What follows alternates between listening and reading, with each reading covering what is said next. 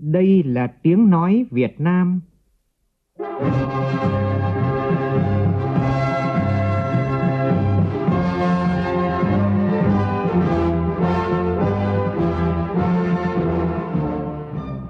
là tiếng nói Việt Nam, phát thanh từ Hà Nội, thủ đô nước Cộng hòa xã hội chủ nghĩa Việt Nam.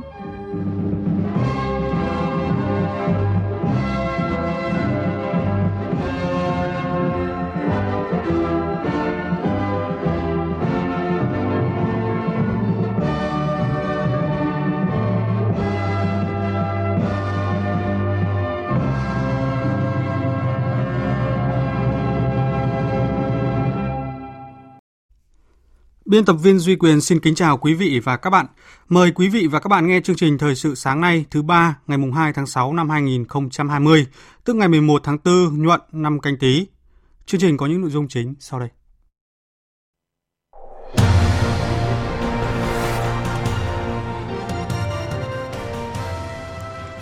Nhân ngày quốc tế thiếu nhi mùng 1 tháng 6 và hưởng ứng tháng hành động vì trẻ em, Tại các địa phương đã diễn ra các hoạt động thăm hỏi, tặng quà, tổ chức các chương trình, trò chơi cho các em thiếu nhi sôi động, thiết thực. Trường hợp người phụ nữ nhập cảnh từ Trung Quốc theo đường mòn lối mở vào tỉnh Cao Bằng, sau đó đi thành phố Hồ Chí Minh đã âm tính lần một với virus SARS-CoV-2. Người dân không nên chủ quan để tránh làn sóng nhiễm COVID-19 thứ hai vào nước ta. Công tác tìm kiếm nạn nhân thứ ba trong vụ sập mỏ đá nghiêm trọng xảy ra vào chiều qua trên địa bàn huyện Điện Biên, tỉnh Điện Biên được nối lại vào sáng nay. Nguyên nhân là do tối qua số lượng đá sạt lở khá lớn, khả năng vẫn còn mìn trên núi đá. Trong phần tin thế giới, Anh và Liên minh châu Âu EU hôm nay bước vào vòng đàm phán thương mại mới được dự báo là nhiều khó khăn, đặc biệt liên quan đến các điều khoản của hiệp ước dẫn độ mới hậu Brexit. Israel khởi động việc sát nhập bờ Tây, nhiều nước trong khối Ả Rập lên tiếng phản đối hành động này của Israel. Chương trình có bình luận của biên tập viên Đài Tiếng Nói Việt Nam về việc gỡ ách tắc đầu tư công, bài học thông từ quyết tâm đến hành động.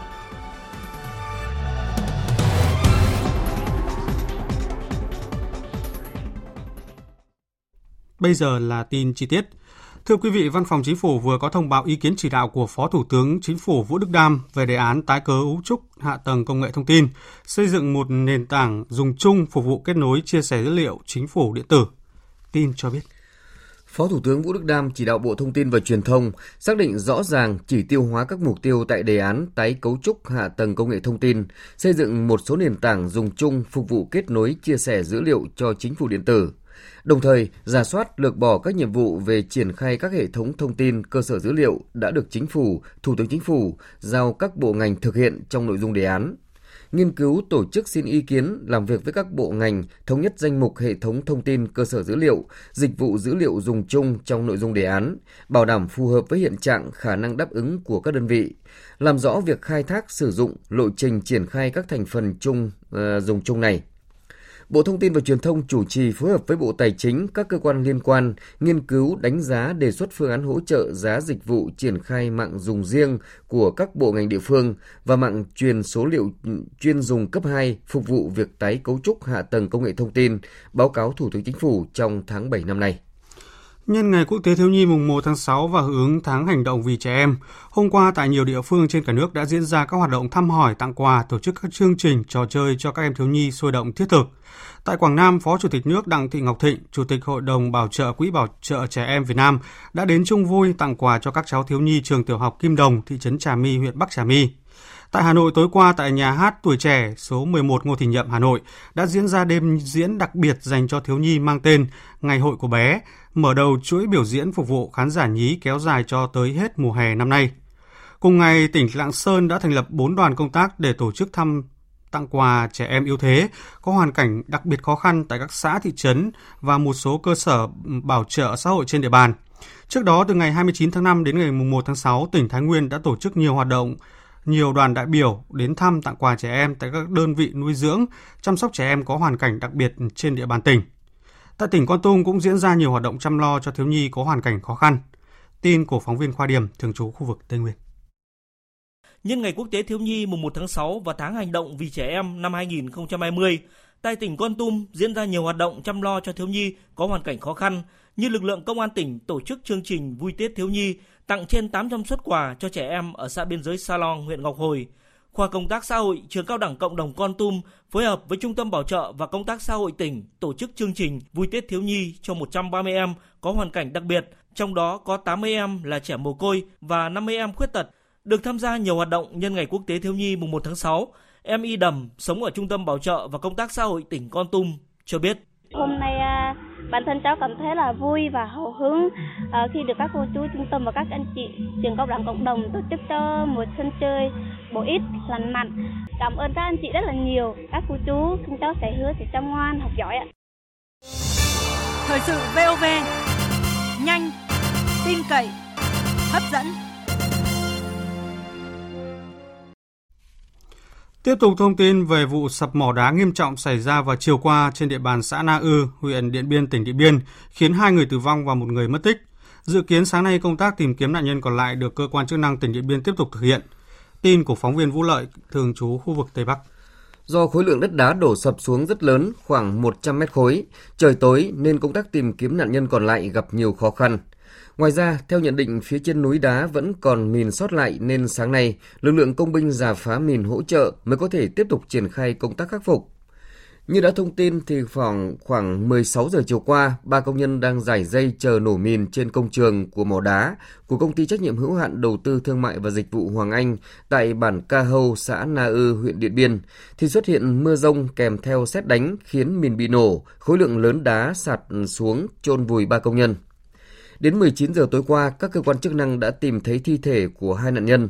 Được biết, cả ba người bị nạn đều là công nhân của công ty Hoàng Anh, trong đó hai người quê ở Ninh Bình, một người dân tộc Mông quê tại huyện Điện Biên Đông, tỉnh Điện Biên. Một người phụ nữ đi theo đường mòn từ Trung Quốc vào tỉnh Cao Bằng, sau đó đến các sân bay Nội Bài và Tân Sơn Nhất vừa được Trung tâm Kiểm soát Y tế Quốc tế Thành phố Hồ Chí Minh phát hiện và cách ly. Kim Dung, phóng viên thường trú tại Thành phố Hồ Chí Minh đưa tin. Tối 28 tháng 5, người phụ nữ sinh năm 1990 đến sân bay Tân Sơn Nhất thì được hệ thống kiểm tra thân nhiệt tại sân bay Tân Sơn Nhất phát hiện bị sốt. Trung tâm Kiểm dịch Y tế Quốc tế nghi ngờ nhiễm SARS-CoV-2 nên lấy mẫu xét nghiệm và kích hoạt hệ thống giám sát bệnh truyền nhiễm của Việt Nam. Hiện kết quả xét nghiệm của người phụ nữ này đã âm tính với SARS-CoV-2. Tuy nhiên, người này vẫn được thực hiện cách ly tại bệnh viện Bệnh nhiệt đới thành phố Hồ Chí Minh theo đúng quy định. Trong diễn biến liên quan, Thứ trưởng Bộ Y tế Đỗ Xuân Tuyên, Phó trưởng Ban chỉ đạo quốc gia phòng chống dịch ờ, bệnh COVID-19 đã có văn bản khẩn gửi Bộ Quốc phòng và Ủy ban Nhân dân tỉnh Cao Bằng về việc tăng cường kiểm soát việc nhập cảnh trái phép qua đường mòn lối mở tại khu vực biên giới, không để các trường hợp nhập cảnh trái phép vào Việt Nam. Ban chỉ đạo đề nghị các cơ quan đơn vị địa phương tuyên truyền vận động quần chúng nhân dân phát hiện các trường hợp nhập cảnh trái phép trong cộng đồng cần báo ngay cho chính quyền cơ sở để tổ chức cách ly, điều tra dịch tễ, lấy mẫu, xét nghiệm và thực hiện các biện pháp phòng chống dịch khác theo hướng dẫn của Bộ Y tế. Thưa quý vị và các bạn, mặc dù đến thời điểm này nước ta chưa ghi nhận ca mắc COVID-19 mới trong cộng đồng, tuy nhiên với trường hợp người dân nhập cảnh qua đường mòn lối mở như chúng tôi vừa thông tin cũng tạo ra các nguy cơ cao về dịch bệnh. Do vậy, người dân không nên chủ quan để tránh làn sóng nhiễm COVID-19 thứ hai vào nước ta. Phóng viên Thúy Mai thường trú tại thành phố Hồ Chí Minh phản ánh. Tại một siêu thị trên đường Lê Thánh Tôn, quận 1, thành phố Hồ Chí Minh, nhộn nhịp đông đúc hơn sau thời gian giãn cách xã hội, không còn cảnh đo thân nhiệt hay giữ khoảng cách 2 mét như trước. Trong số những khách hàng ra vào siêu thị này thì rất nhiều người không đeo khẩu trang, dường như sự lơ là chủ quan trong phòng dịch đang hiện diện ở nhiều người dân khi được hỏi vì sao đi đến nơi đông người như siêu thị mà không đeo khẩu trang, chị Cao Ngọc An, ngụ quận Bình Thạnh cho hay. Thực ra là đợt này thì khi mà Việt Nam công bố là người nhiễm bệnh thì đã chữa khỏi. Mình cảm thấy à, cái, cái tâm lý sợ dịch nó bớt đi một chút nên mình vài ngày trở lại đây thì mình cũng không dùng khẩu trang ở trong siêu thị to này nữa. Theo tiến sĩ bác sĩ Phạm Thị Thùy Dương, giảng viên trường Đại học Y Dược thành phố Hồ Chí Minh, hơn một tháng qua, Việt Nam không có ca mắc COVID-19 mới trong cộng đồng, nhưng không có nghĩa là dịch bệnh không còn nữa. Nguy cơ lây nhiễm vẫn có thể xảy ra trong cộng đồng từ những người từ nước ngoài về. Mình hạn chế nó nên đông người. Ví dụ như đi chợ mua nhiều lần một lúc hoặc mình đặt siêu thị mang đến. Cũng nên hạn chế đi đến nhà thờ hay đến đền chùa cần phải đeo khẩu trang. Quan trọng là không có sờ lên mắt, lên mũi, lên miệng. Phải rửa tay thường xuyên. Thạc sĩ bác sĩ Nguyễn Trí Dũng, giám đốc Trung tâm Kiểm soát bệnh tật thành phố Hồ Chí Minh cũng cho rằng nguy cơ lây nhiễm bệnh vẫn còn đó bởi các nước khác tình hình dịch bệnh vẫn phức tạp. Các nước xung quanh dịch bệnh vẫn đang diễn tiến rất là khó lường mặc dù bước vào giai đoạn mới. Tuy nhiên thì chúng ta chuẩn bị tiếp nhận số người Việt à, trở về trong giai đoạn tới đây Đây cũng là một trong những nguồn tiềm ẩn những nguy cơ làm phát sinh thêm những cái trường hợp mắc bệnh mới trong thời gian tới. Cuộc chiến chống Covid-19 vẫn chưa chấm dứt, vì vậy bất cứ ai cũng cần chủ động phòng chống dịch. Chuyển sang thông tin thiệt hại do mưa rông. Chiều và tối qua, mưa rông ở một số địa phương trên cả nước đã gây thiệt hại về người và tài sản. Nhiều nơi mưa lớn khiến giao thông ùn tắc, gây ảnh hưởng đến đời sống của người dân. Tổng hợp của biên tập viên Đài Tiếng Nói Việt Nam. Tại huyện Cao Phong, tỉnh Hòa Bình, chiều qua rông lốc đã làm một tấm tôn văng vào ba người phụ nữ đang trên đường đi chăn trâu về nhà. Vụ tai nạn khiến một người tử vong, hai người bị thương tích nặng, đang được điều trị tại Bệnh viện Đa khoa tỉnh Hòa Bình. Tại Hà Nội, chiều qua, mưa rông cũng khiến hai cây xanh trong một khu chung cư ở quận Hai Bà Trưng bật gốc đổ xuống đè trúng một chiếc xe ô tô đang lưu thông. Rất may tài xế không bị thương. Còn tại Cần Thơ, cơn mưa lớn kéo dài hơn một tiếng rưỡi chiều qua đã khiến nhiều tuyến đường ở quận Ninh Kiều, thành phố Cần Thơ ngập sâu trong nước gây ùn tắc giao thông. Nghiêm trọng nhất là tuyến đường Nguyễn Văn Cừ nối dài, mưa gây ngập à, sâu vào đúng thời điểm tan tầm nên nhiều xe máy ô tô bị chết máy, ùn tắc giao thông kéo dài. Lực lượng cảnh sát giao thông rất vất vả để điều tiết và phân luồng. Trong khi đó tại thành phố Hồ Chí Minh, cơn mưa lớn đổ xuống vào tối qua khiến nhiều tuyến đường ngập nặng. Đường Võ Văn Ngân, quận Thủ Đức, đoạn từ trung tâm văn hóa quận đến chợ Thủ Đức, nước chảy xiết cuốn trôi xe máy của người đi đường. Hàng chục người cùng phương tiện ngã nhào mỗi khi ô tô chạy ngang qua tạo thành sóng. Theo Trung tâm Dự báo Khí tượng Thủy văn Quốc gia, từ nay đến ngày 9 tháng 6, các khu vực trên cả nước duy trì hình thái thời tiết ngày nắng nóng, chiều tối và đêm có mưa rào và rông. Trong cơn rông có khả năng xảy ra lốc xét, mưa đá và gió giật mạnh.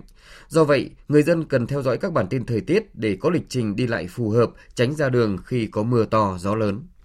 Thưa quý vị, trong khi nhiều địa phương có mưa rông, thời tiết nắng nóng vẫn diễn biến phức tạp, ảnh hưởng nghiêm trọng đến sinh hoạt và sản xuất nông nghiệp của người dân các tỉnh khu vực miền Trung.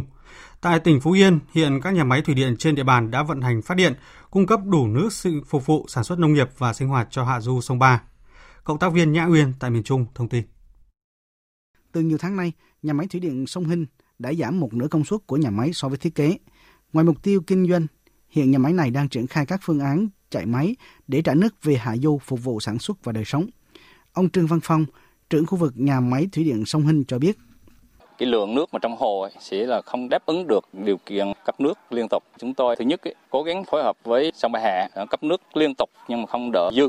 Nhà máy sẽ đảm bảo phát điện cũng như là cấp nước trong như là chỉ đạo của Ủy ban dân tỉnh là khoảng cỡ là 25 cho tới là 30 mét khối giây liên tục cấp sau với nhà máy.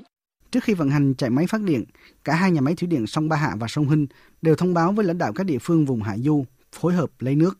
Hiện nay, chính quyền các địa phương ở tỉnh Phú Yên tập trung chỉ đạo các trạm bơm và các đơn vị liên quan phối hợp tận dụng tối đa nguồn nước xả sau chạy máy phát điện của các nhà máy, đáp ứng nguồn nước phục vụ sinh hoạt và sản xuất của người dân, hạn chế thấp nhất thiệt hại do khô hạn gây ra. Tại tỉnh Khánh Hòa, nhiều diện tích rừng trên địa bàn địa phương này đối mặt với nguy cơ cháy cao.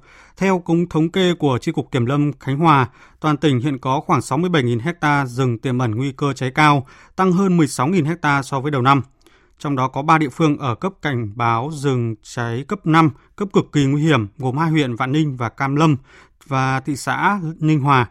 Các huyện, thành phố còn lại được dự báo cháy rừng ở cấp nguy hiểm. Và tiếp theo chương trình, biên tập viên Phương Anh chuyển đến quý vị và các bạn một số thông tin thời tiết đáng chú ý. Thưa quý vị và các bạn, sáng sớm nay, vùng hội tụ gió yếu tiếp tục duy trì trên khu vực vùng núi Bắc Bộ. Dự báo chiều tối và đêm nay thì do ảnh hưởng của vùng hội tụ gió trên cao nên phía Tây Bắc Bộ và vùng núi Bắc Bộ có mưa rào và rông rải rác, cục bộ có mưa to và trong cơn rông có khả năng xảy ra lốc xét, mưa đá và gió giật mạnh. Khu vực Hà Nội chiều tối và đêm thì có lúc có mưa rào và rông và trong cơn rông có khả năng xảy ra lốc xét và gió giật mạnh, cấp độ rủi ro thiên tai do lốc xét mưa đá cấp 1 với khu vực Tây Nguyên và Nam Bộ được xác định là đã bước vào mùa mưa, dù chậm hơn so với trung bình từ 5 đến 10 ngày. Do đó mà thời tiết các khu vực này phổ biến là ngày nắng, chiều tối có mưa rông. Chương trình thời sự sáng nay tiếp tục với phần tin thế giới. Chính quyền mới ở Israel bắt đầu khởi động việc sát nhập các vùng đất ở bờ Tây vào lãnh thổ của nước này. Phóng viên Ngọc Thạch đưa tin từ Ai Cập. Bộ trưởng Quốc phòng Israel Benny Gantz ngày hôm qua đã thảo luận với đại sứ Mỹ tại Israel David Friedman về việc sát nhập các vùng đất ở bờ Tây. Ông Grant nói rằng kế hoạch hòa bình của Tổng thống Mỹ Donald Trump là một cơ hội để thiết lập và thúc đẩy biên giới vĩnh viễn cho nhà nước Israel, cần duy trì các hiệp ước hòa bình giữa Israel và Ai Cập, Jordan. Bộ trưởng Bộ Quốc phòng Israel cũng đã yêu cầu quân đội nước này chuẩn bị trước những phản ứng ở bờ Tây và có kế hoạch đối phó từ sự gia tăng khủng bố đến làn sóng bạo lực mở rộng. Trong khi đó, các nước Ả Rập coi các tuyên bố của Israel về việc sát nhập các phần của bờ Tây như sự từ chối mong muốn hòa bình. Các nước Ả Rập cho rằng kế hoạch này phải dừng lại và cảnh báo bất kỳ động thái đơn phương nào của Israel sẽ là một trở ngại nghiêm trọng cho tiến trình hòa bình, làm suy yếu quyền tự quyết của người Palestine. Nhiều nước Ả Rập cho biết sẽ chỉ công nhận quan hệ ngoại giao với Israel một khi thỏa thuận hòa bình đạt được với người Palestine về giải pháp hai nhà nước dựa trên đường biên giới năm 1967. Bộ Ngoại giao Trung Quốc hôm nay cho biết nước này hy vọng có thể giải quyết tranh chấp biên giới với Ấn Độ thông qua đàm phán. Tuyên bố đưa ra trong bối cảnh căng thẳng gia tăng giữa Trung Quốc và Ấn Độ sau các vụ đụng độ quân sự hồi đầu tháng 5 vừa qua tại khu vực biên giới tranh chấp gây ra một số thương tích nghiêm trọng cho cả hai bên. Đây cũng là cuộc đụng độ nghiêm trọng nhất ở biên giới hai nước kể từ năm 2017. Người phát ngôn Bộ Ngoại giao Trung Quốc Triệu Lập Kiên nhấn mạnh. Hiện tại tình hình chung dọc biên giới vẫn ổn định và nằm trong tầm kiểm soát. Cả hai kênh liên lạc ngoại giao và quân sự về vấn đề biên giới đều mở. Chúng tôi tin rằng Trung Quốc và Ấn Độ có thể giải quyết vấn đề thông qua đối thoại và tham vấn. Anh và Liên minh châu Âu hôm nay bước vào vòng đàm phán thương mại mới được dự báo là nhiều khó khăn, đặc biệt liên quan tới các điều khoản của hiệp ước dẫn độ mới hậu Brexit. Biên tập viên Thu Hoài thông tin. Anh muốn các thẩm phán của mình được trao quyền hạn lớn hơn để từ chối các yêu cầu dẫn độ của Liên minh châu Âu so với khuôn khổ hợp tác hiện nay giữa hai bên. Điều này có nghĩa là hai bên phải đạt được thỏa thuận thay thế về dẫn độ trước khi kết thúc giai đoạn chuyển tiếp. Trong khi Anh hối thúc Liên minh châu Âu điều chỉnh quan điểm để tháo gỡ nút thắt cơ bản trong đàm phán, giúp hai bên tiến tới thỏa thuận vào cuối năm nay, thì Liên minh châu Âu lại tỏ ra thất vọng vì Anh thiếu tiến bộ trong các cuộc đàm phán. Nhà đàm phán hàng đầu Liên minh châu Âu Michel Barnier nhấn mạnh. Vòng đàm phán mới nhất giữa Anh và Liên minh châu Âu là rất đáng thất vọng. Tôi hy vọng vòng tiếp theo trong tháng 6 và sau đó là tháng 7 sẽ diễn ra tích cực và có thể tạo ra một quỹ đạo rõ ràng hơn. Mọi bước đi chệch hướng đều có thể dẫn đến thất bại và nguy cơ không thỏa thuận. Đây cũng là vòng đàm phán cuối cùng trước khi Thủ tướng Anh Boris Johnson tham dự một hội nghị thượng đỉnh vào tháng 6 này với các nhà lãnh đạo Liên minh châu Âu để đánh giá tiến trình đàm phán thương mại và cũng là lần cuối trước thời hạn chót vào tháng 7 để Anh đưa ra yêu cầu xin gia hạn giai đoạn chuyển tiếp. Tổng thống Nga Vladimir Putin vừa thông báo cuộc trưng cầu ý dân về sửa đổi hiến pháp, đặc biệt trong đó có việc cho phép nhà lãnh đạo này tái tranh cử vào năm 2024, sẽ diễn ra vào ngày 1 tháng 7 tới. Cuộc bỏ phiếu ban đầu được lên kế hoạch vào ngày 22 tháng 4 vừa qua, song sau đó đã buộc phải hoãn lại do sự bùng phát của đại dịch COVID-19. Theo Tổng thống Nga Putin, ưu tiên hàng đầu trong quá trình bỏ phiếu sẽ là sự an toàn của cử tri. Do tình hình lây nhiễm của dịch COVID-19, ngày 23 tháng 5 tôi đã quyết định hoãn cuộc bỏ phiếu toàn quốc về sửa đổi hiến pháp. Sức khỏe và cuộc sống của người dân luôn được đặt lên cao nhất. Tuy nhiên, diễn biến dịch bệnh đang trở nên tốt hơn và chúng ta đang trở lại cuộc sống bình thường. Chúng ta sẽ tổ chức bỏ phiếu toàn quốc đối với những sửa đổi hiến pháp Nga vào ngày 1 tháng 7 tới. Được hai viện Quốc hội Nga và Tòa án Hiến pháp thông qua trước đó hồi tháng 3 và tháng 4 vừa qua, cải cách hiến pháp điều chỉnh số lượng nhiệm kỳ tổng thống và cho phép tổng thống đương nhiệm tái tranh cử nhiệm kỳ tiếp theo từ năm 2024 đến năm 2030. Trong một diễn biến khác, thì Tổng thống Mỹ Donald Trump hôm qua đã điện đàm với người đồng cấp Nga Vladimir Putin về kế hoạch tổ chức hội nghị thượng đỉnh nhóm 7 nước công nghiệp phát triển nhất G7 sắp tới. Phạm Huân, phóng viên Đài Tiếng Nói Việt Nam thường trú tại Mỹ, đưa tin. Phó thư ký báo chí Nhà Trắng Jud Deary cho biết, hai nhà lãnh đạo đã thảo luận về tiến trình triệu tập hội nghị thượng đỉnh G7 sắp tới.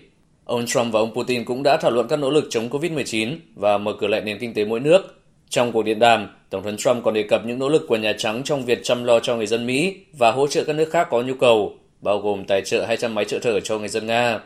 Trong một tuyên bố riêng rẽ, Điện Kremlin xác nhận rằng ông Trump đã thảo luận với ông Putin về ý tưởng mời Nga, Australia, Ấn Độ và Hàn Quốc tham dự hội nghị thượng đỉnh G7 hàng năm. Hai nhà lãnh đạo cũng đã thảo luận về thỏa thuận cắt giảm sản lượng dầu mỏ của tổ chức các nước xuất khẩu dầu mỏ và các đối tác, thường gọi là OPEC cộng.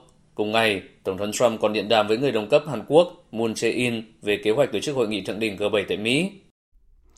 Quý vị và các bạn đang nghe chương trình Thời sự sáng của Đài Tiếng Nói Việt Nam. Tiếp theo chương trình như thường lệ là một số thông tin thể thao đáng chú ý.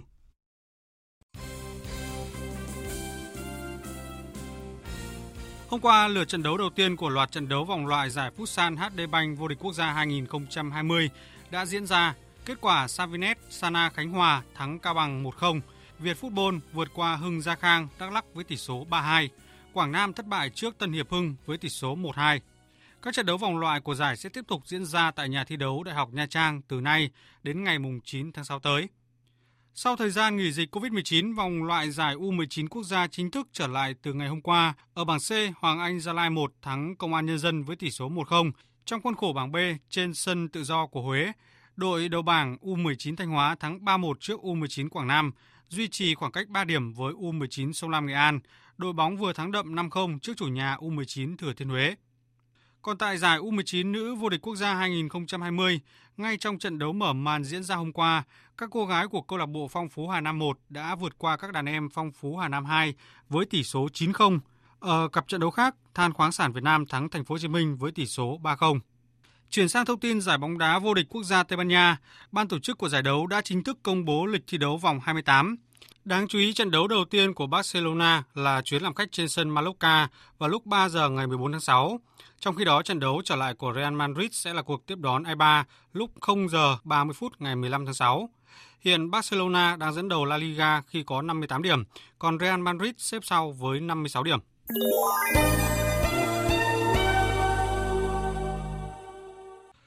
Thưa quý vị và các bạn, Tổng cục Thống kê vừa công bố các chỉ số kinh tế xã hội tháng 5 và 5 tháng đầu năm. Trong đó có nhận định đáng chú ý, năm tháng qua, tốc độ đầu tư từ ngân sách đạt mức cao nhất trong giai đoạn 2016-2020. Có thể thấy gì từ thực tế này?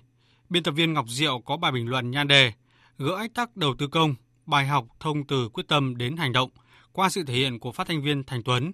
Mời quý vị và các bạn cùng nghe.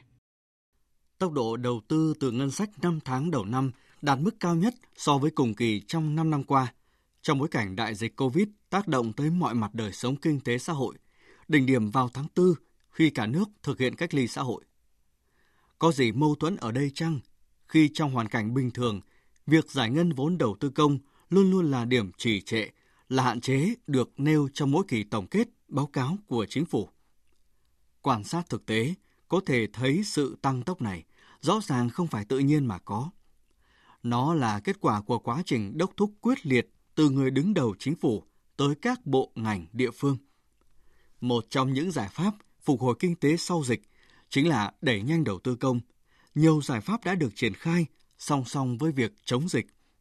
Do vậy, kết quả là chỉ tính riêng tháng 5, vốn đầu tư thực hiện từ nguồn ngân sách nhà nước ước tính tăng gần 18% so với cùng kỳ năm trước. Trước hết, có thể khẳng định việc đẩy nhanh giải ngân đầu tư công, bố trí nguồn vốn ngân sách có trọng tâm, trọng điểm, bảo đảm tiến độ các dự án, tăng hiệu quả vốn đầu tư là hoàn toàn khả thi. Nếu xử lý được các vấn đề liên quan đến thủ tục, trình tự với tinh thần và quyết tâm như chống dịch. Ở những địa phương, những dự án đạt được tiến độ giải ngân tốt, việc phối hợp đồng bộ giữa các ngành địa phương hướng tới mục tiêu chung cùng sự chuẩn bị tốt của các ban quản lý dự án là bài học tiếp theo.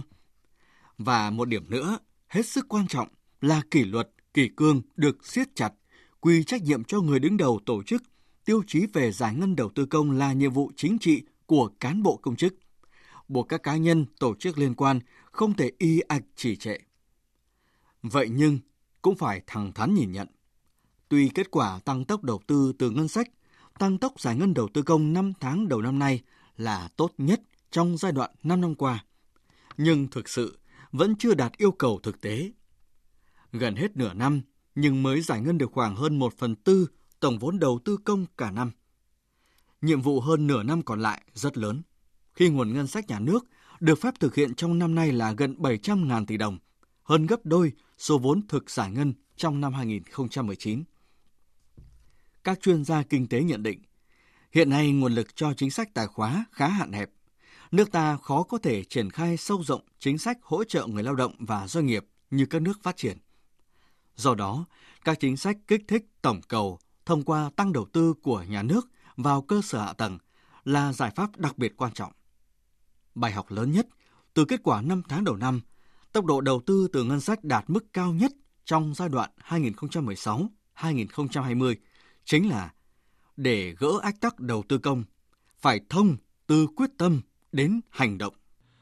Quý vị và các bạn vừa nghe biên tập viên Đài Tiếng Nói Việt Nam bình luận với nhan đề Gỡ ách tắc trong đầu tư công, bài học thông từ quyết tâm đến hành động. Dự báo thời tiết Phía Tây Bắc Bộ ngày nắng nóng, có nơi nắng nóng gay gắt, chiều tối và đêm có mưa rào và rông rải rác, cục bộ có mưa vừa, mưa to, gió nhẹ, nhiệt độ từ 24 đến 37 độ. Phía Đông Bắc Bộ ngày nắng nóng, riêng Đồng bằng và Trung Du có nắng nóng gay gắt, chiều tối và đêm có mưa rào và rông vài nơi, riêng vùng núi phía Bắc có mưa rào và rông rải rác, cục bộ có mưa vừa, mưa to, gió Nam cấp 2, cấp 3, nhiệt độ từ 26 đến 38 độ. Các tỉnh từ Thanh Hóa đến Thừa Thiên Huế ngày nắng nóng, có nơi nắng nóng gay gắt, chiều tối và đêm có mưa rào và rông vài nơi, gió Tây Nam cấp 2, cấp 3, nhiệt độ từ 26 đến 38 độ. Các tỉnh ven biển từ Đà Nẵng đến Bình Thuận ngày nắng nóng, phía Bắc có nơi nắng nóng gay gắt, chiều tối có mưa rào và rông rải rác, đêm có mưa rào vài nơi, gió Tây Nam cấp 2, cấp 3, nhiệt độ từ 25 đến 37 độ. Tây Nguyên ngày nắng, chiều tối và đêm có mưa rào và rông rải rác, gió Tây Nam cấp 2, cấp 3, nhiệt độ từ 21 đến 34 độ. Nam Bộ có mưa rào và rông vài nơi, riêng chiều và tối có mưa rào và rông rải rác, gió Tây Nam cấp 2, cấp 3, nhiệt độ từ 24 đến 36 độ. Khu vực Hà Nội ngày nắng nóng và nắng nóng gay gắt, chiều tối và tối có lúc có mưa rào và rông, gió Nam cấp 2, cấp 3, nhiệt độ từ 28 đến 38 độ. Tiếp theo là dự báo thời tiết biển.